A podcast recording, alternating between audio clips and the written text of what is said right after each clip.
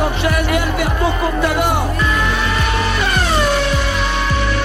Le champion olympique, il a l'air autour du cou. Curry, way downtown. Bang!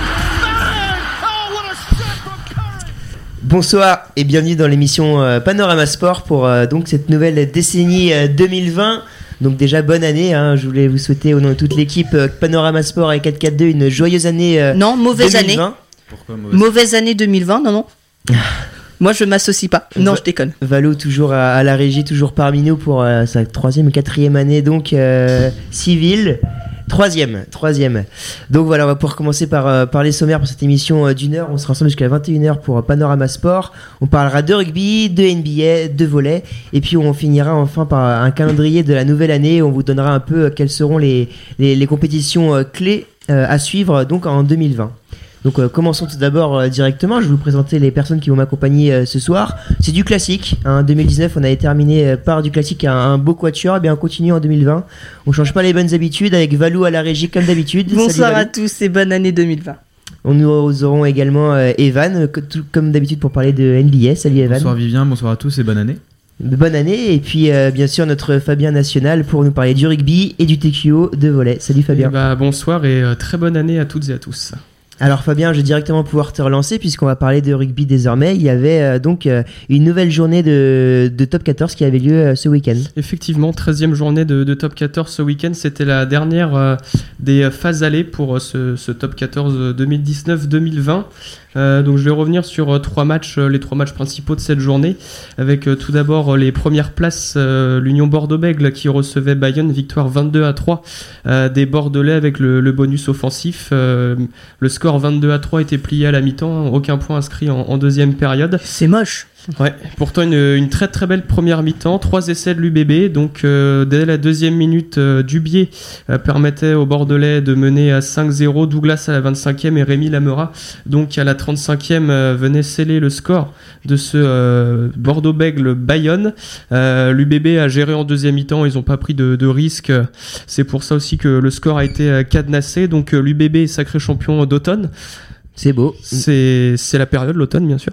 Euh, pour la première fois de, de son C'est histoire. un titre honorifique, rappelons-le. Oui, oui. Et du coup, donc euh, au classement, Bordeaux-Bègle euh, reprend la, la première place, euh, donc avec 47 points, c'est 3 points devant Lyon, euh, qui a été euh, premier pendant une bonne partie euh, de la saison, mais comme on l'a déjà rappelé euh, dans cette émission, l'arrivée des mondialistes a redistribué les cartes du top 14. Mm. Et Dans les, autres, dans les autres matchs, il y a quand même eu des, des cartons. Je Ouais. vois ça, hein, notamment donc Toulon. Toulon-Castres, effectivement, euh, le RCT qui recevait le, le Castres Olympique. Victoire euh, bonifiée pour les Toulonnais, 43 à 3, une véritable fessée. Euh, donc euh, Castres a perdu le match euh, en réalisant beaucoup trop d'erreurs. hein. donc du côté castrais, dès la deuxième minute, un essai de pénalité accordé à Toulon. Euh, la 32e également. Euh, donc euh, pendant la, la première Et Fabien, dis-moi, c'est rare qu'on accorde deux essais de pénalité dans un même match? C'est assez rare quand même. Euh, On rappelle qu'un essai de pénalité, ça vaut automatiquement, je crois, 7 points. C'est comme un essai transformé. Exact. C'est-à-dire que quand l'arbitre euh, considère qu'il y a eu un acte d'anti-jeu devant la ligne, par exemple, d'embut, ou qu'il y a eu vraiment une faute manifeste qui a empêché un joueur d'aller à l'embut, c'était d'ailleurs arrivé à la Coupe du Monde. Je crois qu'on avait bénéficié d'un essai de pénalité, si je me souviens bien. Et donc, euh, l'arbitre va directement sous les poteaux accorder l'essai de pénalité. Ça fait donc 7 points pour euh, l'adversaire directement. Effectivement, c'est vrai que c'est assez rare. Deux, deux essais de pénalité en une demi-heure. Euh, donc en première mi-temps, beaucoup trop d'indiscipline pardon, de la part des, des Castres. 16 pénalités, 4 cartons jaunes. Donc euh, ça veut dire que bah, pendant quasiment toute euh, la mi-temps, ils ont été en infériorité numérique. Ils ont même été à, à 13 contre 15. Ah, ça fait beaucoup. Hein. Ouais, et bah justement Toulon, Toulon, euh, oui Toulon a su profiter de cette supériorité numérique, profiter des espaces en en, en exerçant des, des, des longues séquences de jeu, hein, vraiment du, du côté toulonnais. Euh, le duel des avants aussi était remporté par par le Racing et très largement d'ailleurs. Euh, on a vu un superbe essai à la 68e. De euh, qui part sur la ligne médiane en fait suite à une, jolie passe au pied de Carbonel euh, qui, euh, qui saute euh, une ligne et qui va mettre un, petit ballon en cloche qui va réatterrir juste entre la ligne des 50 et la ligne des 40 et donc Péfan qui part aplatir le ballon. Donc un, un très très gros match de la part des Toulonnais qui au classement sont troisième à 36 points Donc il y a un petit écart là entre Lyon et le RCT, mais voilà, Toulon qui a encore fait un, un gros gros match ce week-end. C'est ça. Et... Ils remontent bien les, les, Toulonnais quand même, parce qu'on sait qu'ils n'avaient pas fait un bon début de saison, pas, pas, pas spécialement. Bah, à l'image du Stade français aussi. Hein. C'est ça, bah, justement, le Stade français qui est donc bah, fait peut-être l'un des pires débuts de saison de, sa de, de, de, son histoire et qui est là, qui, qui remonte avec une, une, belle victoire donc contre Toulouse ce week-end, une victoire euh, assez honorifique quand même contre les, les Toulousains. Effectivement, c'était euh, le match euh, de clôture de cette 13e journée, c'est un petit peu le, le, classico du top 14, hein, ce, ce, stade français, stade toulousain, victoire 30 à 18 de la part du, stade français qui souffle un petit peu en, en ce bas de classement, ils ne sont plus derniers et seuls relégables, c'est Agen qui prend cette place de 14e. Le Stade français euh, a 20 points. Et donc deux points d'avance sur euh, Agen. Le Stade français, euh, comme Toulon, a aussi remporté le, duel physique hein, pendant ce match. Les, les Toulousains, les Toulousains, oui, ont bien été décrochés au score très rapidement. Et euh, donc euh, voilà, Toulouse est complètement passé à côté de son match, on, va pas se mentir, même les joueurs euh, toulousains l'ont avoué. donc François Cros, le troisième ligne toulousain, a déclaré dans l'équipe on avait envie de se reprendre, mais on n'a pas su on pas su se mettre à la hauteur de l'événement. On a été pris dès l'engagement et le début de la seconde période. On se met trop loin au score, donc ça résume parfaitement le match. Toulouse qui a été qui, a été trop mauvais euh, pour, pour rivaliser avec le Stade français qui a su saisir euh, l'opportunité, réaliser un très bon match, un match sérieux et donc euh, se, donner de l'air en, ce bas de classement même si, même si la saison du Stade français va être longue jusqu'à la, jusqu'à la dernière journée. Ouais mais il faut le noter quand même une belle réaction du Stade français puisque les franciliens reviennent quand même à trois petits points du, du dixième pot donc autant dire que ça y est ils ont réintégré ce, ce wagon donc euh, des dernières équipes, mais euh, ils peuvent quand même espérer euh, revenir au fur et à mesure de la saison si en tout cas ils arrivent à enchaîner, enchaîner les matchs. Je vois quand même qu'il y a eu quand même il y a eu des matchs étriqués et des cartons. On voit La Rochelle qui, qui a mmh. explosé la section paloise 44, à 13. donc à Pau. On a également donc le Racing qui a battu Clermont. Une petite surprise ou pas, euh, Fabien? Non, parce que. Pardon, je m'appelle pas Fabien, mais je dis non quand même. Parce que euh, Clermont est une équipe qui prend beaucoup, beaucoup, beaucoup, beaucoup, beaucoup d'essais. Là, je voyais une stat à l'instant. Euh, pardon, Clermont, je crois, sur les 4 derniers matchs, c'est 18 essais encaissés. C'est une moyenne de 4,5 essais par match. Ah, c'est énorme. Donc ça veut dire qu'en gros, si on prend des essais transformés, ils distribuent à peu près 30 points à chaque fois aux équipes. Donc, euh, ouais, il laisse beaucoup d'espace dans leur défense, donc euh, ça, c'est sûr que ça permet aussi. on a vu en Coupe d'Europe également en, cette saison, euh, il y avait, il y avait beaucoup d'espace dans, dans, la défense clermontoise. C'est une équipe qui joue, qui va de l'avant, donc forcément, ouais, il y a, il y a de la place derrière. Donc sur un turnover, voilà, l'équipe adverse peut aller marquer un essai, mais c'est toujours une équipe qui est agréable à, voir jouer. Mm. une équipe qui est un petit peu, si on peut faire le parallèle au niveau de la réputation, c'est un petit peu le, le Stade Rennais. voilà, ils vont beaucoup en finale, mais ils gagnent peu. Désolé Vivien. Non, mais ça euh, c'est pas bien ça. Bah ouais, mais ils ont eu quand même Clermont a quand même été euh, pas mal de fois en finale du, top 14 ou, euh, ou de la H Cup à l'époque, donc qui est la Coupe d'Europe de rugby. mais Clermont, voilà, malheureusement c'est une belle équipe, c'est un club historique qui est bien installé, donc encore une bonne saison pour Clermont là qui est huitième, bah, qui, hein. qui a 3 points du, de la sixième place pour, pour les, les, barrages, les barrages et la phase finale. Donc ça reste très très serré, on le voit quand même Toulon qui a fait une bonne une bonne performance ce week-end et qui monte troisième donc à la trêve, mais il y a, y a 8 points d'écart entre Clermont huitième et Toulon troisième, mais quand même Clermont huitième c'est quand même pas leur place c'est pas leur place historiquement, mais bon, cette saison, ils sont peut-être un petit peu moins bons en effectif, peut-être un petit peu moins forts. Après, en Coupe d'Europe, ils sont pas si mal que ça, donc euh, ils peuvent s'appuyer aussi sur une, une bonne campagne européenne pour aller euh, chercher, euh, pourquoi pas, les phases finales. Là, c'est vrai que ne pas être dans les, dans les playoffs, c'est vrai que ça serait un petit peu décevant pour Clermont, mais je pense qu'ils peuvent ils peuvent le faire. En plus, euh, sachant qu'on en parlera tout à l'heure, mais il y a le tournoi Destination qui va arriver au mois de février. Donc, euh, c'est-à-dire que là encore, euh, des équipes vont, vont, perdre des joueurs, notamment l'UBB, l'Union Bordeaux-Bègle, qui risque de perdre pas mal de jeunes joueurs qui, qui forgent le succès de l'UBB en, ce début de saison. Donc, Dont Baptiste Serin, non? Non, Baptiste Serin, il est parti à Toulon. ah, il a changé de club, d'accord. Avec Paris C. Donc, voilà, Toulon qui a fait un, un gros, gros recrutement là, mais c'est vrai que bah, des joueurs comme Lamora, par exemple, qui peuvent euh, être amenés à être appelés par Fabien Galtier, qui je crois donne sa liste demain, si je me trompe pas. Euh, Peut-être. Bah, en tout cas, on en parlera. euh, hein, Fabien ouais. Galtier, euh, La donc, semaine euh, à la prochaine, fin de l'émission, Fabien Galtier Ah oui, qui a donc remplacé euh, Jacques Brunel euh, Yes. au poste de sélectionneur de- du 15 de France. Et en parlant de Clermont, Clermont a quand même compté un retour important. C'est Sébastien Vahamina qui a. euh, J'ai du mal avec son nom. Alors c'est Vaham- euh, pardon. Oui, parce que sinon c'était le prénom de l'ancienne Miss France, n'est-ce pas Donc euh, co- comment Il y a il les bonnes références, Valou, c'est pour ça. co- co- comment il s'intègre là Enfin comment il se réintègre? Du coup On rappelle après son carton rouge reçu à la Coupe du Monde, il avait manqué six semaines, je crois, de compétition en tout. C'était quelque chose comme ça, il avait Ouais. été suspendu. Ouais. Ouais. Bah, il revient dans l'effectif. euh, petit à petit, il reprend ses marques, il s'intègre au groupe et bon, après, ça va, ça va normalement euh, repartir de, de l'avant. Euh, on rappelle qu'il avait mis un terme à sa carrière internationale, donc il, il ne manquera pas le, les semaines de 6 nations donc avec le 15 de France, donc il restera en top 14. Donc euh, là aussi, Clermont euh, peut aller, euh, même si eux aussi vont être amputés de quelques joueurs euh, probablement, mais voilà, Clermont peut encore.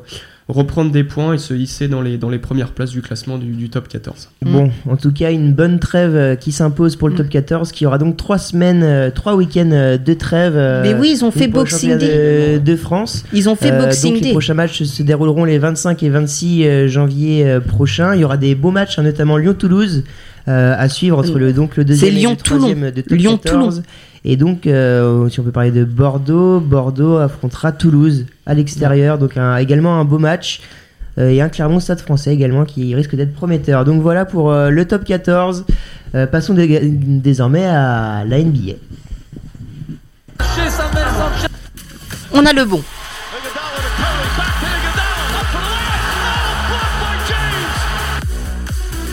My house. To Curry, way downtown. Bang! Bang! Oh, what a shot from Curry! Cleveland! This is for you! Et oui, la NBA qui euh, continuait de, de se dérouler encore euh, hier. Donc dans la nuit de, lundi à mardi, il y a eu 9 matchs, 9 matchs en tout, avec notamment euh, Orlando qui a battu les Brooklyn Nets 101 à 89 avec un très très bon euh, Markel Fultz. Et puis donc voilà, dans les autres matchs, euh, il y avait de, belles rencontres. Alors euh, on va faire rapidement un point. Est-ce que tu peux nous faire un point sur les, sur les scores, euh, Evan? Tiens, je te donne la feuille, tu, tu vas me faire rapidement un point et puis on va parler après de 2-3 débats. C'est ça. Alors Washington a battu Boston, très bonne série pour Washington en ce moment. Euh, Philadelphie euh, stoppe sa série de défaites face à Oklahoma 120 à 113. Euh, Charlotte s'incline face aux Pacers 104 à 115. Euh, les Atlanta Hawks continuent de perdre face aux Denver Nuggets 115-123. Les Pelicans perdent 2 points face aux Jazz 126 à 128. Les Dallas Mavericks s'imposent avec un gros Luka Doncic face à Chicago 118 à 110. Les San Antonio Spurs battent l'équipe quasiment invincible Milwaukee 126-104. Et Sacramento euh, se donne de l'air en gagnant 111-98 face à Golden State. Alors voilà, suite à cette belle soirée de, basket, notamment comme tu l'as dit, la surprise de Washington, hein, qui sans Bradley Bill, euh, John Wall et Rui Hachimura euh, bat Boston, qui est la deuxième meilleure équipe à l'est. Voilà, j'ai trois débats à te donner donc pour ce pour ce- cette petite page NBA Evan. D'abord déjà la victoire de Philly, qui donc se rassure après quatre défaites consécutives assez inquiétantes. Belle victoire contre Casey quand même, qui était déjà en bonne forme avec notamment euh, ce duo, euh, même avec Denis Schroeder, mais euh, ce duo titulaire donc extérieur avec avec Chris Paul et, Et et Alexander. Alexander qui est assez exceptionnel. Donc j'aimerais avoir ton avis sur sur les Sixers assez décevant, on peut le dire dans ce début de saison entre Al Horford qui n'arrive pas à, à prendre euh, et à en tout cas s'imposer euh, en, tant que titulaire euh, à Philly et puis également le départ de McConnelly, on peut en parler aux Pacers qui fait que que ça se fait ressentir parce qu'il y a très peu de shoots extérieurs pris par par Philly et ça manque de petite taille donc dans la pour, pour shooter à l'extérieur. On voit également Ben Simmons qui ne prend plus un shoot depuis un certain temps. Alors voilà, un avis sur les Sixers, Evan, sur ce début de saison. Bah alors le souci c'est que les Sixers pendant cet été ils ont eu l'idée de prendre Al Horford pour euh, faire une raquette très grande avec euh, Joel Embiid. Sauf que Al Horford ça fait plusieurs années qu'il joue plus vraiment pivot euh, avec avec les Celtics il jouait sous, qui joue plus les forts Mhm. pardon avec les Celtics il jouait plutôt pivot. Même avant, euh, à la période Ouais. d'Atlanta, il jouait, il jouait pivot avec Paul Millsap. Bah, c'est vrai qu'à leur fort entre Boston et Atlanta, on aurait, on pourrait limite lui créer un poste, euh, un poste spécial. C'est comme euh, en, en football avec les 9 ennemis, c'est-à-dire que lui il peut jouer euh, à 4 et 5. C'est, vraiment euh, un profil de joueur assez spécial, hein, comme un Ben Simmons finalement en poste, en, en poste de meneur qui, qui c'est-à-dire qu'on peut pas, euh, les meneurs peuvent pas défendre sur lui et pareil pour, euh, bah, pour les arrières c'est compliqué aussi ça. C'est un mix, c'est, assez spécial euh, pour Ford. C'est ça. Et puis après, euh, ils ont complété le 5 majeur du coup avec Richardson et Harris. Harris est un bon shooter, mais le fait qu'il joue en 3 aussi, ça pose question parce que l'année dernière, il jouait beaucoup poste 4, euh, que ça soit entre les Clippers et, et son arrivée à Philadelphie. Et donc, dans le 5 majeur, il y en a beaucoup qui parlaient peut-être du plus gros 5 majeur de la ligue au début d'année. Mm. Euh, parce que c'est vrai qu'on a 5 joueurs qui sont potentiellement All-Star. Bon, George Richardson un peu moins, mais l'année dernière, euh, avec le début de saison qu'il faisait à Miami, il était potentiel All-Star. Et sauf que ça manque beaucoup de shoot extérieur parce que, à part. euh, parce qu'à part. Tobias Harris, oui, mais Korkmaz euh, sort du banc. Oui, c'est ça. C'est ça quand je parlais du 5 majeur, c'est-à-dire les 6-7 Mm. premières minutes où le 5 majeur va être sur le terrain. C'est compliqué de trouver un 3 points. Limite, euh, derrière Tobias Harris, qui est un shooter correct à 3 points, mais qui est pas un sniper non plus. C'est Mm. presque Joel Embiid qui est le deuxième meilleur shooter du 5 majeur. Quoi. Bah, c'est ça, c'est un peu le débat d'ailleurs, puisque on- comme je t'ai expliqué avec le départ de McConnelly, c'est vrai que il, il manque. euh, oui, McConnell. McConnell. Pourquoi j'ai dit McConnelly bon, J'ai voulu lui parler. euh, J'en sais rien. Pour un Il Irlandais, est irlandais peut-être Euh, mais c'est vrai que le, le débat, souvent beaucoup de spécialistes disaient que euh, ça manquait de shooter extérieur euh, à, à Philly et ça faisait notamment que Joel Embiid bah, n'avait pas assez d'espace après euh, lorsqu'il avait la balle dans la raquette pour pouvoir euh, s'exprimer davantage. Et donc voilà, c'est le débat, notamment Ben Simmons qui, je crois, est sur une stade de 12 matchs consécutifs sans avoir tenté un 3 points alors que il s'était entraîné en camp de base euh, cet été et euh, on avait envie qu'il qu'il essaye justement de progresser bah, de ce point de vue-là. Donc euh, c'est vrai que c'est assez, assez décevant là-dessus, Philly. Bah, c'est vrai que le départ de McCollum fait beaucoup de mal, surtout quand on voit par quoi ils ont essayé de le remplacer. C'est-à-dire qu'ils ont recruté 2-3 meneurs qui peuvent jouer, qui sont Burke ou Raoul Neto, mais qui sont pas du niveau de McConnell, qui tient bien la, la seconde unit à, à Indiana. Ah, c'est sûr. Et euh, après Ben Simmons, sur le fait qu'ils prennent pas 3 points, je, je sais pas si c'est vraiment un défaut, parce que j'avais vu une, une vidéo qui traitait du sujet Ben Simmons, justement, qui a été faite sur YouTube, je crois une vidéo française, où ils expliquaient que Ben Simmons, euh, le fait qu'il prenne pas de 3 points, c'est pas forcément mal, parce que s'il les met pas, euh, en fait, il va être plus efficace à driver et à rater un peu plus que s'il tentait des tirs à 3 points. Ouais, mais quoi qu'il arrive, s'il les tente, justement, quand, quand on voit les défenses qui savent que- qu'ils ne tentent pas de 3 points, euh, euh, il a 2 mètres pour, pour shooter. Mm. Même si on sait que Ben Simmons ne sera jamais un Stephen Curry ou un mec qui, qui t'empilera 5, 6, 3 points de moyenne par match. Mais je pense qu'il faut quand même, s'il veut progresser, Ben Simmons, c'est un joueur qui a un potentiel incroyable. Et s'il veut progresser, c'est peut-être par là qu'il doit passer aussi, non? Peut-être, mais après, quand je vois le, le 5 majeur et donc le banc, on, a, il y a eu un comparatif des stats de Ben Simmons qui est tombé sur l'année 2018-2019 et sur le début d'année du coup 2019, euh, la saison 2019-2020. Et euh, on remarque que Ben Simmons a régressé dans la plupart des statistiques, sauf euh, sur les passes. Et peut-être que cette année, il a eu un état d'esprit différent où il essaye de plus faire jouer son équipe, même s'il y a encore beaucoup de défauts. Par exemple, on pense tous que Ben Simmons en, en transition est un très bon joueur. Et en fait, il y a eu des, ana- des analystes américains qui ont montré que finalement, il était dans la moitié inférieure de la ligue en transition. C'est-à-dire qu'il perd beaucoup de ballons sur les contre-attaques. Et euh, peut-être qu'il essaye de progresser davantage sur euh, la passe et sur comment mener son équipe plus que sur euh, shooter à 3 points. Ok, bon, en tout cas, euh, Philly qui va devoir trouver davantage de solutions si- s'il veut prétendre justement à ce titre euh, de favori que beaucoup lui, lui donnaient euh, en ce début de saison. Alors, le deuxième débat, c'est sur, euh, sur les Pels. Les Pels qui ont perdu de justesse hier contre l'équipe de Rudy Gobert, le Jazz d'Utah. Défaite 126-124 avec notamment une action litigieuse à la fin puisque... pour, pour faire simple, Brandon Ingram euh, est allé dans le, euh, au cercle pour essayer d'inscrire les deux points pour égaliser et envoyer les Pels en prolongation, mais euh, Gobert euh, là moitié euh, bloqué, on peut le dire, et ça a été assez litigieux. Il n'y a pas la Euh, vidéo Il y a eu une scène avec une euh, donc euh, la vidéo qui est intervenue et il y a eu au moins 5 minutes, 10 minutes euh, donc pour, euh, pour regarder la vidéo et finalement la, la faute n'a pas été accordée. Donc euh, défaite euh, assez cruelle comme ça de- des Pels. Mais en tout cas les Pels ça va bien en ce moment puisque euh, on a un Brandon Ingram qui est flambant, flamboyant euh, qui peut prétendre au titre de MIP en fin de saison notamment. On, on a euh, de, de bons bons un, be- un bel effectif avec Gigi Redick notamment. Alonso Ball qui marche bien en ce moment. Drew Holiday Favors Hart. euh, et donc voilà, alors c'est de bon augure avant le retour imminent de, Zion. Euh, donc pareil, ton avis euh, sur cette équipe des Pels, euh, Evan, est-ce qu'elle te surprend cette équipe? Bah, elle me surprend positivement parce que au début de saison, on avait beaucoup de, on avait beaucoup de, comment dire, il y avait beaucoup d'attentes sur cette équipe de, des Pélicans.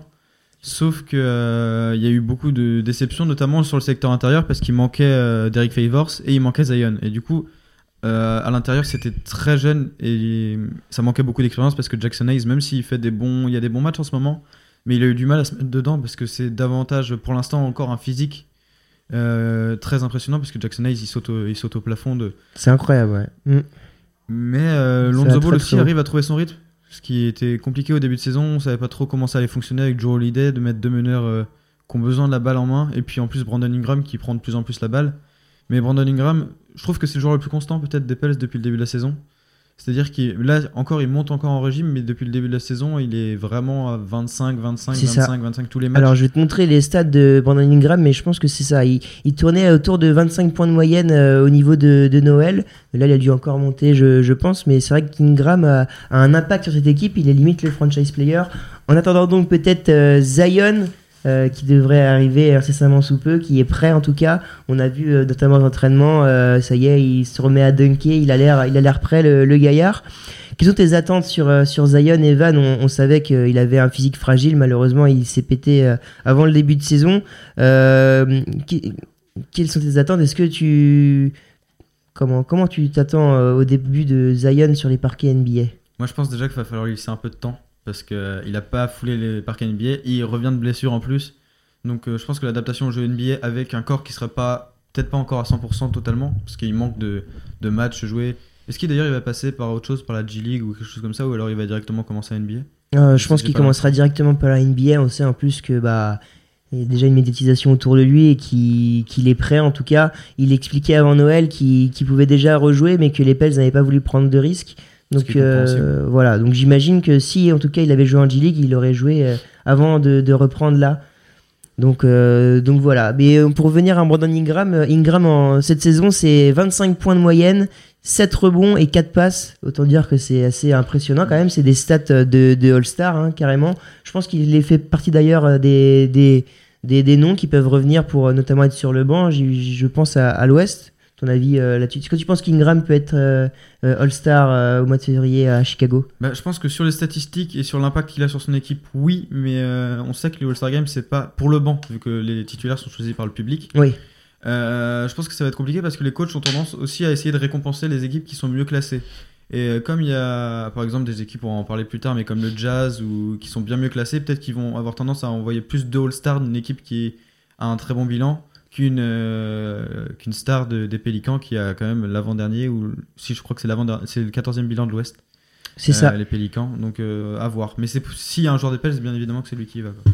Très bien, bah voilà. Alors j'avais un petit débat rapidement aussi à, dire par rapport à San Antonio, ton équipe qui a battu les, Bucks, la première équipe de la ligue, euh, donc euh, cette nuit, avec un très très bon match. On a vu le résumé, euh, excellent à trois points, des, des pourcentages au shoot incroyables. On, a vraiment retrouvé la patte Spurs avec un, effectif qui a super bien tourné, un Demar Derozan qui a fait peut-être le meilleur match depuis son début de saison. Euh, voilà, assez surprenant d'ailleurs, mais les Spurs qui reviennent désormais huitième de la conférence Ouest.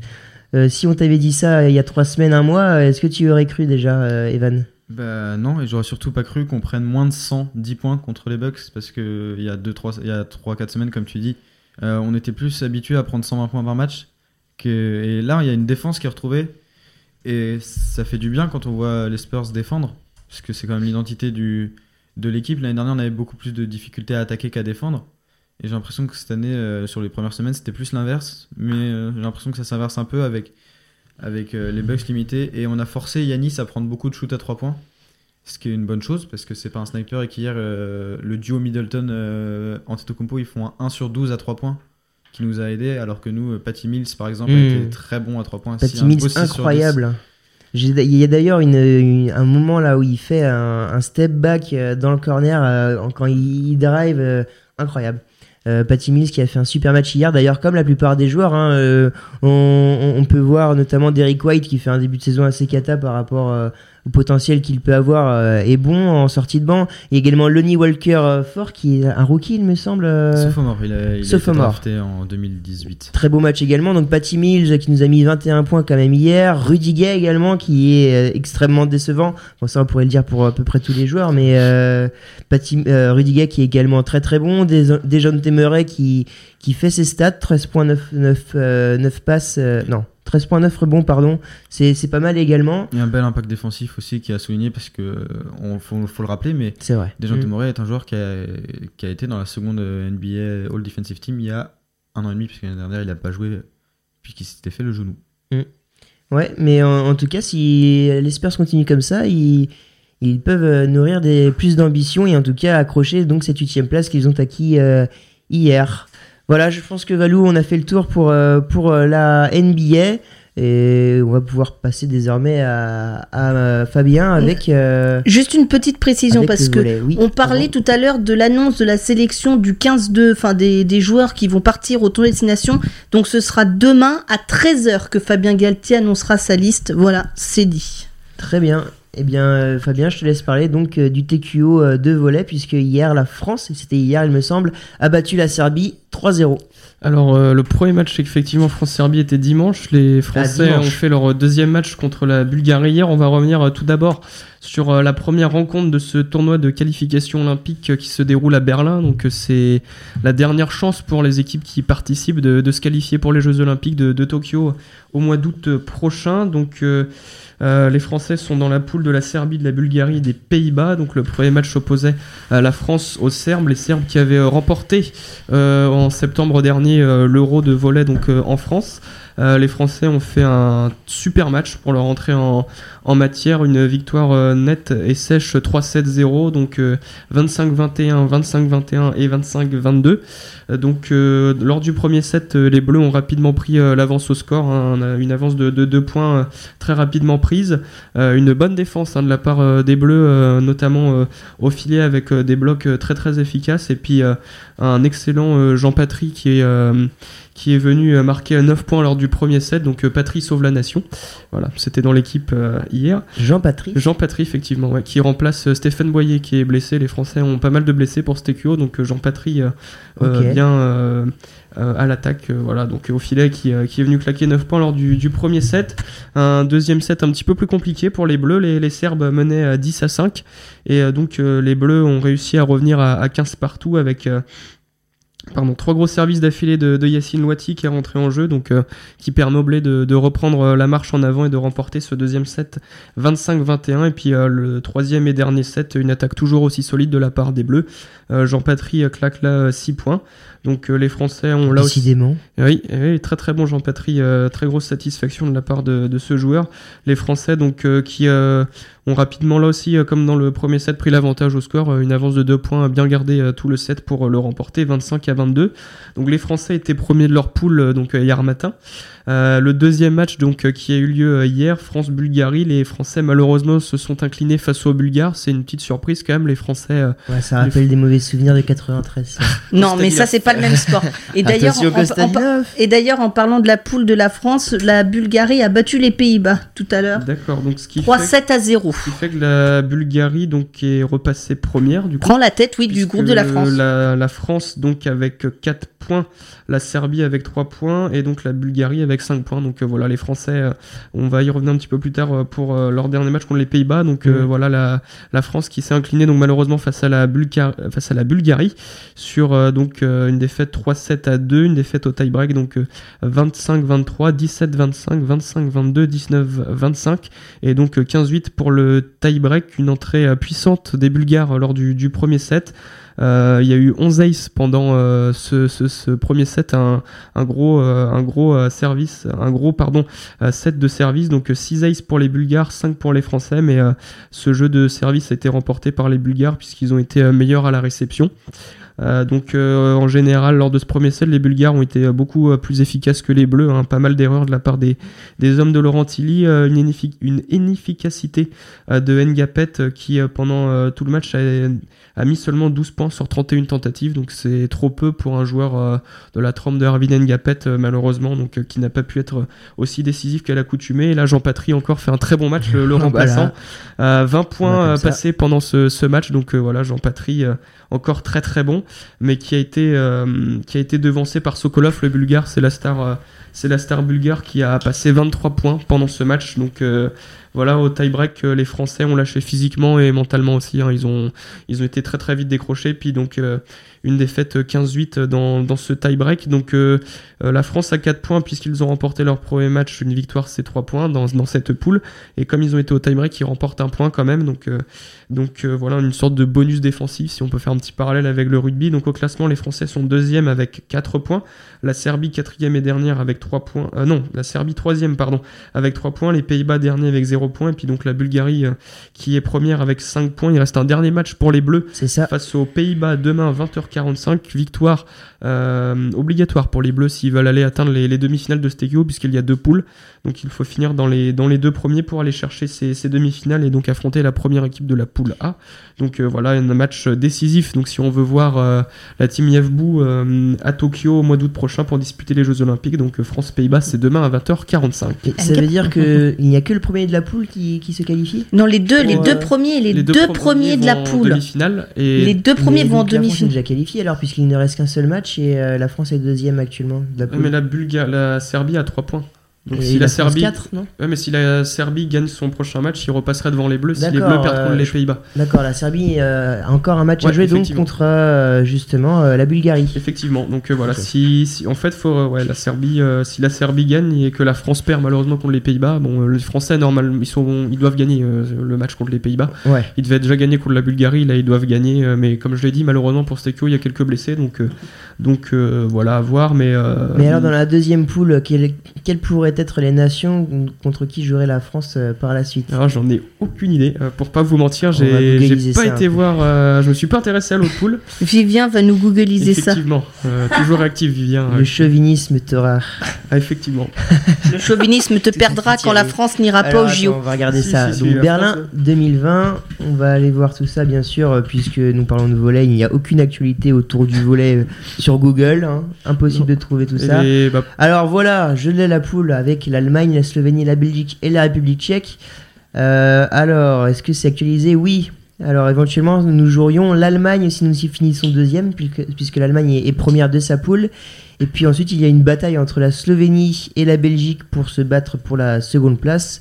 La République tchèque est dernière, donc euh, éventuellement la Slovénie, la Belgique ou l'Allemagne euh, au prochain tour. La Slovénie, qui on, le rappelle, avait battu la France, il me semble, en demi-finale euh, de l'Euro euh, dernièrement. euh, C'était la Serbie qui avait battu la France. La Serbie, c'est la Slovénie Mais- qui avait gagné, non Euh, la, Slo- la- la Serbie avait remporté l'Euro en battant la France en demi-finale, mais la Slovénie euh, Avait- avait accroché l'équipe de France en phase de poule. euh. La Slovénie n'était pas allée en, en finale Non, la en fait, la Serbie était dans le groupe de la France. Et enfin, Ouais.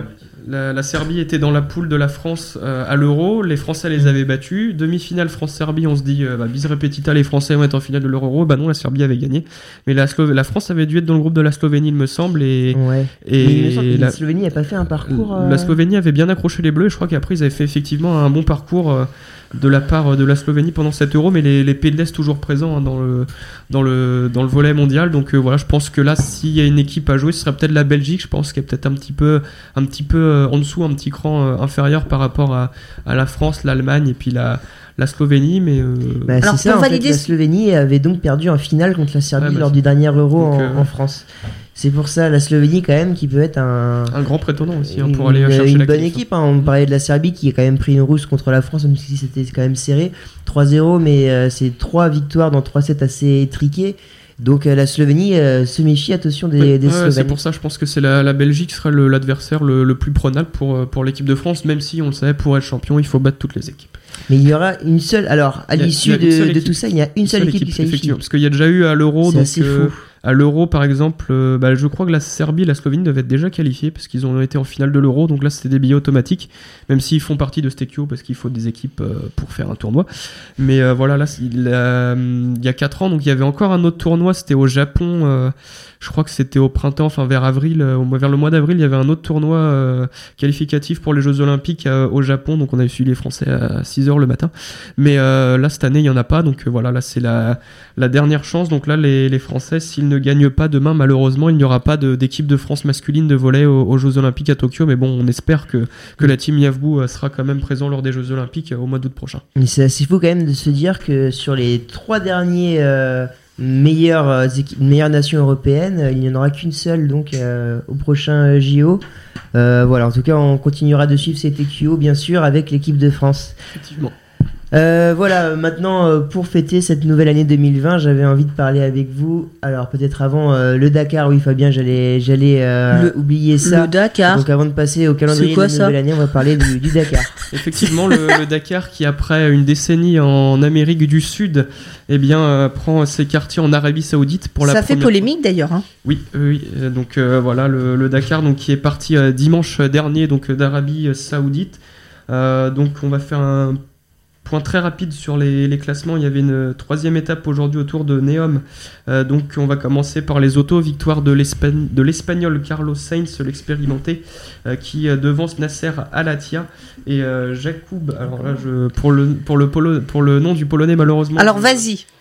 Alors c'est Prisgonski, je sais pas. Je Bon, c'est pas grave, tu l'as prononcé comme ça, on t'en voudra pas, Voilà. tu sais pas. Moi non plus, donc ça tombe bien. Le, le Polonais qui finit troisième de, de cette spéciale, le, le premier Français Stéphane Peter-Ancel est septième à 10 minutes 26. Donc Ça va pas fort pour lui, hein, Non, Peter. Il hein. aurait dû être euh, avec euh, sa femme en copilote et donc euh, malheureusement sa femme pour des raisons de santé n'a pas pu prendre le départ donc c'est un, un copilote novice on va dire pour Stéphane Péterancel sur Mini donc qui après avoir été chez Peugeot pendant quelques années revient chez Mini donc euh, Péterancel je sais plus c'est quoi son nombre de victoires mais je crois qu'il doit être à 7 en moto 9 en voiture je crois c'est Ah non, ça c'est co- ça c'est Comas, ça non?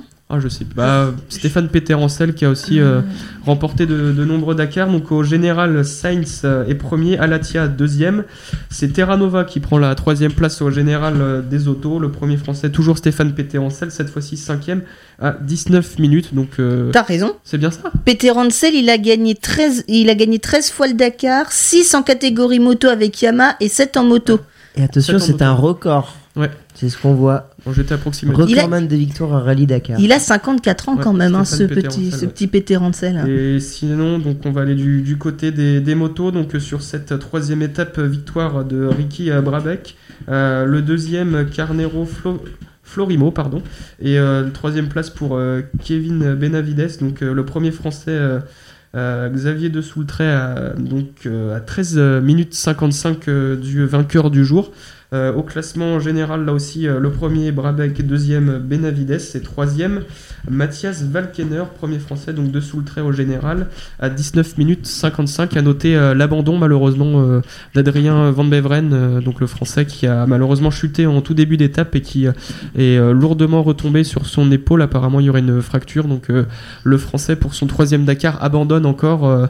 Pour rappeler, l'an dernier, il était, euh, il était euh, premier, il avait euh, beaucoup d'avance et malheureusement, il était tombé assez lourdement aussi sur l'épaule. Il a un problème à l'épaule d'ailleurs hein, qui persiste toujours. Donc, malheureusement, pour le, le motard français qui s'est illustré sur l'enduropale du Touquet Paris-Plage, notamment la course de sable. Donc, voilà, Adrien Van Beveren qui était une chance française de, remporter le, le rallye Dakar, ou malheureusement qui, abandonne aujourd'hui suite à une très très grosse chute en tout début de, de spécial. Il en est où Fernando Alonso chez les autos? Euh, Fernando Alonso, il a perdu 3 heures euh, avec un problème de roue. Donc euh, il, a, voulu euh, sortir de la piste pour euh, doubler un petit peu tout le monde. Erreur de pilotage. Il est parti, euh, euh, à la faute. Il a, il a explosé, je crois, sa, sa roue avant gauche est partie complètement. Donc euh, le temps de faire la mécanique, que le camion d'assistance arrive, ouais, il a perdu 3 heures. Donc euh, voilà, pour, euh, pour Fernando Alonso, c'est son premier Dakar, si je me trompe pas. C'est ça. Donc euh, voilà, l'ancien pilote, euh, enfin l'ancien pilote de Formule 1, oui, si, je sais pas s'il est toujours pilote. Non, il il ne est l'est plus, il a pris sa retraite Retraite, en 2017. C'était les 500 miles d'Indianapolis, je crois qu'il avait déjà essayé, donc là il se met aussi au Dakar. Donc, Ouais, euh, il a voulu les faire et je crois qu'il veut les refaire cette année. Il n'avait pas réussi à se qualifier pour la course. Il avait fait un temps insuffisant en qualification pour se qualifier. On espère que cette année il pourra. Bon bah, Pas de chance pour Fernando. hein. Non, mais euh, c'est vrai que là, ce... pour beaucoup de, de suiveurs du, du Dakar, ce, ce Dakar en Arabie Saoudite rappelle assez euh, les, les origines africaines du, du Dakar qui s'appelait le Paris-Dakar à l'époque. Donc euh, avec On partait euh, de Paris à l'époque. Effectivement, ça s'appelait le, le Paris-Dakar, on sait vraiment Paris-Dakar. Mais euh, ouais, avec euh, beaucoup plus de, de pistes et de sable que- qu'en Amérique du Sud. Euh, la première étape par les organisateurs avait été qualifiée euh, de général, c'est-à-dire on avait euh, un peu tout, de la piste, des dunettes comme ils appellent ça, des petites dunes de sable, de la caillasse, donc un, un Dakar assez, assez palpitant à suivre cette année, donc avec cette, ce parcours inédit en, en Arabie Saoudite et donc euh, des, des comment dirais-je des parcours assez différents de ceux qu'on avait empruntés les dix dernières années en Amérique du Sud. D'ailleurs, Fabien, comment est-ce que tu sais le résultat de Mike Horn? Parce qu'on sait qu'il est parti copilote avec euh, Cyril euh, Després. des- ouais, effectivement. Euh, je ne sais pas du tout, mais euh, je crois pas qu'ils doivent être en pro cette année, ils doivent être en privé, je pense.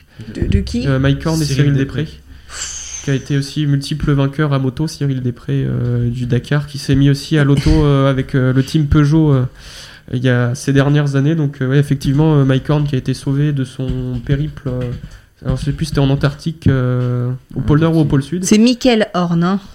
Oui, mais on dit Mike Horn, Horn, tout le monde dit Mike Mike Horn. Horn. Oui, non, mais parce qu'on pourrait confondre avec l'aventurier Mike Horn, c'est pour ça. c'est lui, c'est lui en fait.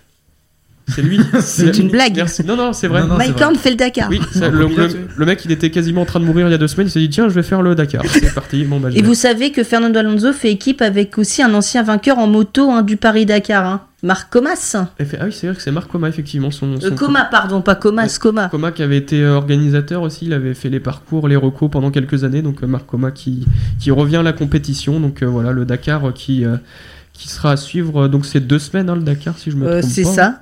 C'est bien ça, donc voilà, avec, avec donc euh, voilà, Sainz qui mène euh, en, au- en auto, oui, et donc euh, Richie Brabeck en, moto, même si euh, euh, Sunderland euh, devrait aussi euh, revenir, lui qui a perdu du temps également dans les premières étapes, il devrait aussi euh, remonter un petit peu au classement et reprendre du temps euh, sur, euh, sur ceux qui le précèdent au classement. On rappelle aussi que dans le Dakar, il y a d'autres catégories comme les quads aussi Les qui quads et les circulent. camions, ouais. Les camions aussi. C'est drôle à voir les camions dans les dunes, tu sais, comment ils manœuvrent dans les dunes. Alors parfois, c'est pas évident. Je me demande comment ils font pour vouloir faire ce genre de choses. hein. Le Dakar, euh, tu te mets dans le sable, tu t'enlises, euh, tu passes des heures au soleil. euh. faut être un peu fou, je pense, pour le faire quand même. Ouais, je que, crois.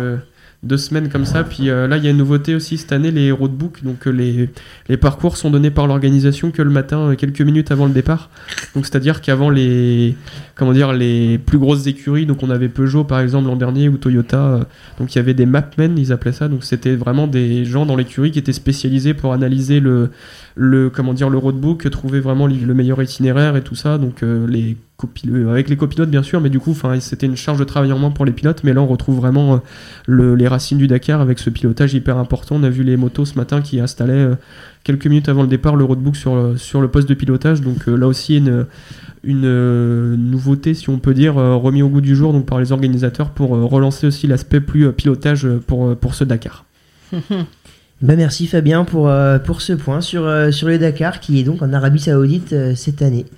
Euh, voilà, donc on en parlait, il nous reste 6 minutes avant de laisser la main à, à 4-4-2 à, à Oh, l'émission. T'es euh, large, 4-4-2. toi 6 Le jeu. minutes L'horloge dans notre, le- dans notre studio, l'horloge a 10 minutes d'avance. Non. Ah oui Il vous reste, que, il vous reste 18 minutes Et d'émission. Nous mais- sommes en, nous- Ah, nous bah, sommes on est en en l'an de- avance alors. Nous sommes en l'an 2000, hein, euh, notamment sur cette horloge, donc euh, On a un problème d'horloge il va falloir- effectivement. il va falloir à- faire quelque chose. Il va falloir faire quelque chose parce que là, l'an 2000, c'est pas J'avais possible. pas vu. Sachant Oh, qu'Evan euh, aurait moins 2 ans finalement, donc euh, je pense qu'il faut faire quelque chose la vie. Hein. Il va falloir Je nous quelque chose avant 4-4-2 parce que sinon on est mal. Ah effectivement, j'avais pas vu du tout. Bon, Donc, il nous reste 18 minutes pour euh, vous parler de tout ce qui va se passer en 2020. c'est ça. Alors j'ai fait un petit point euh, rapidement. Donc euh, six, euh, six événements qui vont se passer en 2020 et qui devraient être assez mémorables.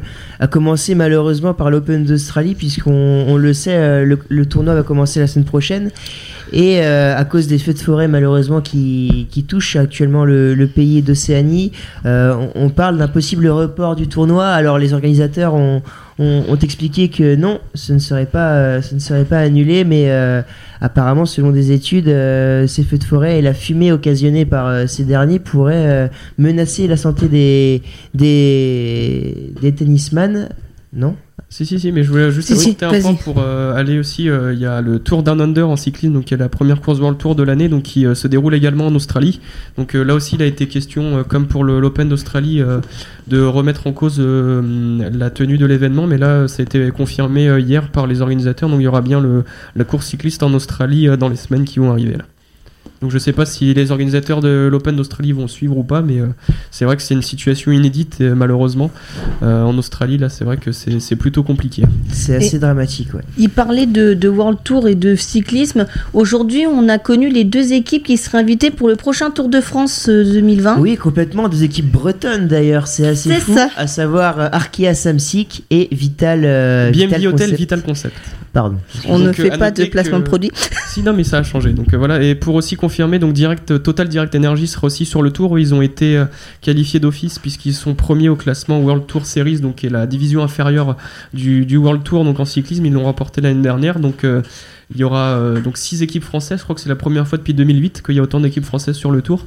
Et donc euh, c'est l'équipe belge Wanty Cordon Circuit. Je sais plus, ça a changé de nom euh, il y a Alors 4 ça, c'était Wanty Groupe Gobert avant. et là, ça a changé de nom, euh, Circus Wanty Gobert. Enfin bref, l'équipe belge ne, ne sera pas sur le Tour de France, donc euh, pas de pas de Johan Ofredo euh, sur Ah. le Tour de France. Oh Donc, merde, euh, il était me- bien. On va rater la fameuse échappée de Oui. Yann Alfredo. L'échappée du jour sera-t-elle la, bonne échappée Voilà, Donc, euh, donc euh, six équipes françaises, donc euh, c'est c'est génial. Déjà, Arkea Samsic, donc qui euh, qui est récompensé. Bon après avec le recrutement qu'ils ont fait, Nasser Boigny, Nairo Quintana, euh, ça Ah, promet c'est des, costaud. des, des Barguil n'y sera plus, je crois, si. Si, si, Barguil y est là, toujours. donc, euh, il y aura quand même euh, trois têtes d'affiche euh, pour Arkea Samsic et puis pour l'équipe de Jérôme Pinault, euh, BNB Vital Concept, euh, il y aura bien sûr Brian Cocard pour les sprints, hein, le, le coureur originaire de, de Saint-Nazaire.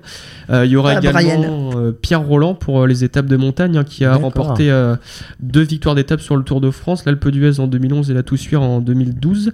Euh, donc euh, voilà, Pierre Roland, Arthur Vichot, enfin bref, euh, des, des, des belles armadas là pour nos, nos équipes euh, bretonnes. À noter que pour cet événement spécial et cette nomination sur le Tour de France, euh, BNB Vital Concept a sorti une chanson avec le chanteur de Mano. Donc euh, si vous voulez aller voir, c'est sur Le, le, me- le même qui a chanté euh, la tribu d'Anna. Ouais, ils ont fait une chanson sur le cyclisme avec euh, le chanteur de Mano. Donc si vous voulez aller en prendre par les oreilles, n'hésitez pas à aller faire un tour sur la, le compte Twitter de, de Vital Concept. Donc euh, pour être plus sérieux, Jérôme Pinault était vraiment euh, euh, énormément heureux de cette nouvelle pour la troisième saison de BNB Vital Concept. Donc voilà, malheureusement l'équipe n'avait pas été invitée l'an dernier. Donc voilà une, une, une superbe nouvelle pour euh, ce début de saison. Donc euh, avec euh, encore là des, des énormes chances pour les Français sur le Tour de France, mais euh, je pense qu'on y reviendra dans, dans quelques instants. Mais ouais, une bonne nouvelle pour notre traditionnel Tour de France qui aura également lieu euh, en juillet comme tous les ans. Euh, il démarrera fin juin 24 pour se, coller, pour se coller, tu sais, aux exigences des Jeux Olympiques qui auront lieu à partir du 24 juillet cette année.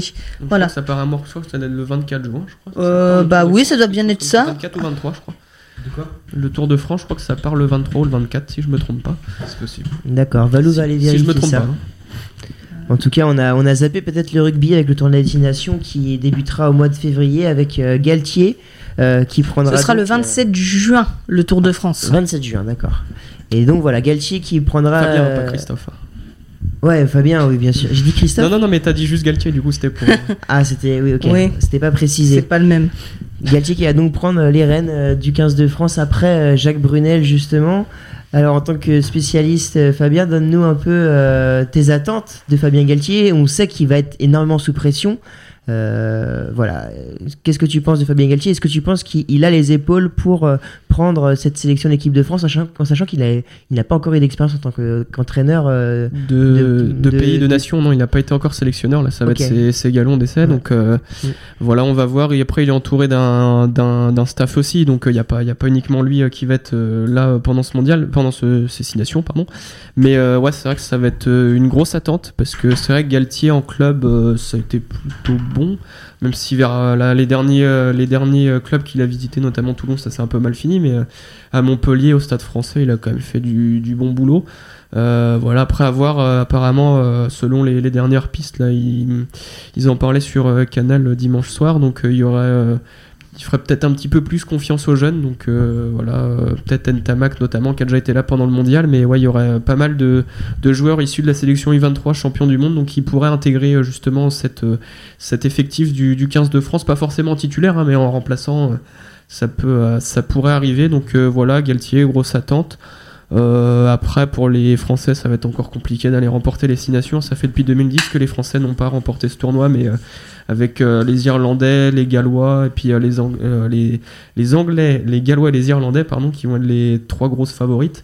Euh, L'Écosse qui peut, euh, on sait jamais, une année ils peuvent aller faire quelque chose et Puis c'est toujours euh, des poils à gratter un petit peu, ça joue très physique l'Écosse. l'Écosse, ouais, c'est toujours compliqué à jouer, surtout à Murrayfield, mais euh, voilà le 15 de France. Bah, c'est le 15 du Chardon en même Oui, temps. Hein. Qui s'y frotte s'y pique. hein, pour reprendre le slogan de l'Est Nancy Lorraine.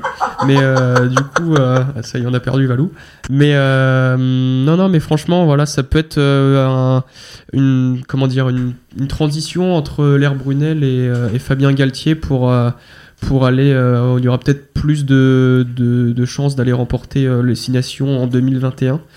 Et euh, mais euh, voilà, Fabien Galtier, euh, est-ce qu'il, est-ce que je ne sais pas si son contrat va jusqu'à la Coupe du Monde 2023 en France, mais euh, ça peut avec Fabien Galtier. Ça, normalement, c'est je l'objectif, ouais, c'est justement. ça, hein, pour emmener. Donc voilà, il y aura de la préparation. Le but final, c'est vraiment le, le mondial 2023 en France. Donc euh, voilà, on va faire confiance à, à Fabien Galtier. Et, euh, on peut avoir, euh, je pense, des, des beaux matchs du 15 de France, essayer de, de mieux résister que l'an dernier. C'est vrai que l'an dernier, le tournoi destination était vraiment pas à la hauteur. Notamment contre les Anglais, on s'était fait balayer, euh, c'était impressionnant. Mais euh, non, non, je pense que là, s'il y a quelques surprises qui, peuvent sortir, notamment du côté des jeunes, comme je le disais, on peut, on peut avoir un, un beau tournoi destination de la part du, du 15 de France. Ouais, et puis 2020, ce sera également euh, euh, un été assez exceptionnel, puisque en plus de l'Euro de football, on en reparlera dans, dans 4-4-2, nous aurons bien sûr les JO de Tokyo, euh, les, les fameux JO euh, qui auront également lieu donc en, en Asie pour, pour l'année prochaine, euh, 12 ans après, après Pékin. L'année prochaine, qu'est-ce que je dis? Pour Cette année, on a changé, hein, Bah non, c'est cette année. hein. Ouais, c'est cette année, ça va venir la reprise, c'est la reprise. C'est dans 5 mois en fait les Jeux Olympiques. Hein, fait... Attends, Six, février, mars, six, avril, mai, juin, Six. juillet, 6. Enfin ouais, dans un Six petit, mois et demi. Un tout petit peu plus de 6 mois. Six petits mois et demi, ouais. Alors, on, on sait donc qu'on est à 4 ans euh, des, des JO de Paris en, en 2024. On, on sait que les, les Français doivent essayer de capitaliser le plus de, de médailles possible et essayer en tout cas de, de se rassurer dans certaines disciplines. On pense notamment à la ta- natation ou encore à, à l'athlétisme. Alors, est-ce qu'on est on peut être pessimiste ou euh, quand même essayer d'être enthousiaste et, et, et dire qu'il y a quand même quelques points où, où, où ça peut aller, où vraiment on peut dire quand même que par exemple en natation, en athlétisme, on est quand même mal barré. euh, Bah, Bah, la, le- na- la natation, enfin, je m'y connais pas du tout, donc je peux Bah l'athlétisme, ça dépend parce Mais que l'athlète- le- le- qui, sera notre porte-drapeau d'ailleurs aux Jeux Olympiques? Euh, il y aura peut-être Mélina Robert Michon, la lanceuse de disque. Alors, il me euh, semble qu'il y a un débat entre ouais. euh, Renaud Lavinelli qui aimerait bien avoir, Aussi, ouais. euh, qui aimerait bien être porte-drapeau également. Il y a plusieurs euh, athlètes qui se battent pour essayer d'avoir justement cet honneur-là. Mais euh, voilà, je pense qu'il y, a il y a le temps, c'est pas encore. euh, Ouais, ça va a être, pas encore été euh, annoncé, je pense, courant au printemps, je pense, quelque chose comme ça. Mais euh, c'est vrai que pour l'athlète français, il y a une période un peu compliquée là avec des, des affaires de dopage, donc. euh, Tiens, d'ailleurs, il y a une athlète dont le recours au Conseil d'État a été rejeté Euh, oui. hier. C'est comment Cla- Boxberger. Cla- Camille voilà. Calvin non, non. c'est Boxberger. Non, ça c'est Clémence. Ah, Ophélie, euh, Bo- Box- Berger, Ophé- Ophélie Claude Boxberger. C'est ça, voilà. Ouais, parce que Qui, oui, euh, qui, euh, Qui a été rejeté donc. Il a été rejeté hier, donc c'est-à-dire qu'elle est toujours suspendue pour l'instant, parce que si le Conseil d'État avait accédé à sa requête, sa suspension aurait été levée le temps de l'enquête, mais là elle est toujours suspendue le temps de l'enquête. Donc, euh, Encore une affaire assez sombre. Pour Ouais. rappel, euh, Ophélie Claude Boxberger qui euh, reproche à, à son, euh, donc c'était son, son médecin, Oui. euh, à savoir qui est devenu ensuite son, son, son conjoint, euh, de l'avoir euh, de l'avoir piqué, de l'avoir euh, bah, euh, drogué. Quoi. De l'avoir drogué à son insu. à l'insu de son Voilà, plein ça. hein. Et donc apparemment, d'après Valou, ça aurait été, euh, En tout cas, ça non. aurait été rejeté. La- Non, la- la- le- le- elle avait fait un recours au Conseil d'État pour faire, euh, enfin annuler la suspension, donc elle a été rejetée, donc elle est toujours suspendue. Mais Maintenant, sinon- je crois que ça va aller, je crois jusqu'au, ça peut aller jusqu'au TAS, au tribunal arbitral du sport. Ça, ça, fait un peu, ça, ça ira sûrement au TAS. ça fait un peu comme la Russie qui est accusée Oui. de dopage et qui s'est portée au TAS euh, pour faire annuler la décision, mais je, je pense qu'il y a peu de chances que la décision soit annulée. Non, mais après, pour revenir à la piste, euh, l'athlète, il y a toujours des, des chances de, de médaille. Hein, euh, si Pierre Kevin Meyer, Kevin Mayer, effectivement, sur, sur le décathlon qui avait été euh, battu par euh, la légende américaine Ashton Eaton à Rio. Donc voilà, Ashton Eaton qui a pris sa retraite. Donc voilà, Kevin Mayer, euh, recordman du monde depuis, euh, depuis Talence en 2018 euh, du, du décathlon, peut aller nous chercher la médaille d'or. Ouais, mais Euh, on le sait quand même, c'est assez maigre en termes de Bah, d'espérance en médaille en athlétisme en tout on cas. Renaud il- Lavilloni la peut-être aussi. S'il revient, mais S'il revient, euh, Mais la Villénie c'est vieillissant et puis il y a beaucoup beaucoup de. C'est ça, il y a beaucoup de jeunes qui poussent Il y a du derrière. Plantis, il y a, il y a beaucoup de, de jeunes à côté qui sont bien meilleurs aujourd'hui et qui trustent les premières places. On l'a vu, ouais, ouais. Puis bah, après, au niveau des lancers, on peut avoir euh, des bonnes surprises. Donc, euh, Robert. euh, euh, Mélina Robert Michon, pardon, euh, Robert. au, au disque. Euh, Alexandra Tavernier au marteau. Il y a aussi euh, Quentin Bigot pour les hommes au marteau. Donc, euh, on peut, on peut Ouais, mais espérer. ça fait mec, ça veut C'est dire. assez maigre quand Et même. encore, est-ce que c'est pas des gens qui sont peut-être juste la catégorie en dessous des. Non, bah non, ils peuvent quand même, ils, Ils peuvent, peuvent, ils peuvent aller un- chercher. bon- mais un Mélina bon- Robert Michon a de faire médaille d'or à Rio, si je me... euh, médaille d'argent, pardon, à Rio. Oui. euh, la, comment La polonaise, c'est euh, une polonaise. Wozniacki, je crois. c'est ça C'est ça. c'est ça. Caroline Wozniacki, je crois. mais non, ça c'est une tenniswoman. Non, non, c'est pas, c'est pas Carolina, mais je crois que c'est Wozniacki, son nom de D'ailleurs, pour la petite anecdote, aux Jeux Olympiques de Londres en 2012, il y avait un lanceur de, de disques euh, estonien qui s'appelait Canter, qui avait le dossard C64.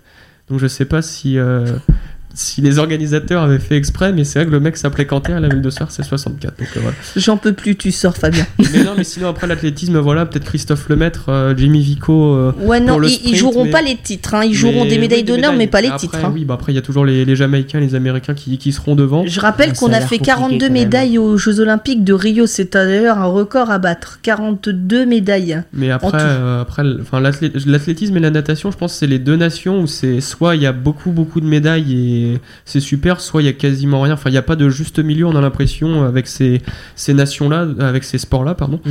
Mais euh, voilà, si c'est vrai que l'athlétisme et la natation euh, à Rio c'était pas extra. Après, euh, à Londres en 2012, euh, ça avait été deux, deux disciplines qui nous avaient apporté pas mal de, de médailles. Donc voilà, à voir si en si en 2000, si en, cette année il pourrait y avoir un peu plus de, de médailles de ce côté de ces disciplines, mais je- moi je, suis- je serais euh, pas aussi natation, pessimiste que toi, moi je pense euh, au niveau de l'athlétisme en tout cas. Après natation, faut, faut le dire, je pense Evan, tu je vais te lancer là-dessus peut-être non? Non? De quoi vous lui parler Ah oui. Vlodarchik. Ah, Vlodarchik, voilà. C'est ça. Et donc, on rappelle aussi que de nouvelles disciplines feront leur entrée aux Jeux Olympiques. Il va y avoir le surf, il va y avoir l'escalade aussi qui fera son entrée. C'est ça. Ouais, il va falloir grimper. Alors, euh, je Grimper. sais, je sais pas si on a des chances de médailles dans ces Euh, oui, disciplines. alors, en fait, il y a une Fran- alors je il y a une française parce qu'en l'escalade là, il y a- il y a la montée le sprint qu'ils appellent ça. Donc c'est là où il y a vraiment le mur et il faut monter le plus rapidement possible. Ils doivent faire ça en 8 secondes, je crois, c'est hyper impressionnant. Et après, il y a une autre où c'est le parcours technique où là, il y a vraiment un mur beaucoup plus vaste avec euh, des prises beaucoup plus complexes. Et donc il y a une française qui est euh, je crois championne du monde ou championne d'Europe en sprint. Et donc là, aux Jeux Olympiques, ils vont vraiment mixer les deux. Donc ce qui veut dire qu'elle était un petit peu mécontente justement là-dessus parce que bah du coup il y avait une grosse chance qu'elle soit championne olympique et bah vu que ce sera combiné aux techniques, euh, apparemment elle a même pas apparemment elle est un petit peu plus faible là-dedans donc euh, ça peut lui jouer des tours. Donc euh, voilà l'escalade euh, à découvrir aussi. Il y a, ça- il y a, hum, quelques quelques compétitions sur la chaîne l'équipe donc euh, ça peut être aussi un sport intéressant à suivre cet été. Et sachant qu'en 2024, s'il y, a- y du surf hein, aux Jeux Olympiques de Paris, ça ça se fera à Tahiti, hein, le surf. Malheureusement. Il y a eu une polémique à propos de l'impact écologique qu'aurait la délocalisation à Tahiti. Ça aurait pu être à la torche en Bretagne. hein, C'est ça. Mm. Bon, Voilà. on aura le temps d'en reparler de toute façon. euh, C'est pour on- 2024. On alors. vous fera un point chaque semaine, je pense, euh, avant cette échéance qui risque d'être euh, assez folle encore euh, à Tokyo donc euh, cet été. Et puis donc pour terminer, juste avant de passer à 4-4-2, parler également de du Vendée. Club qui, comme tous les 4 ans, euh, démarrera des Sables d'Olonne le 8 novembre 2020. Voilà, donc euh, c'était là donc euh, la première émission euh, Panorama Sport euh, de l'année. Merci de nous avoir écoutés et ne bougez pas puisque euh, 4 arrive dans quelques instants. Merci, à bientôt. Au revoir. Chez Samuel Sanchez et Alberto Contador.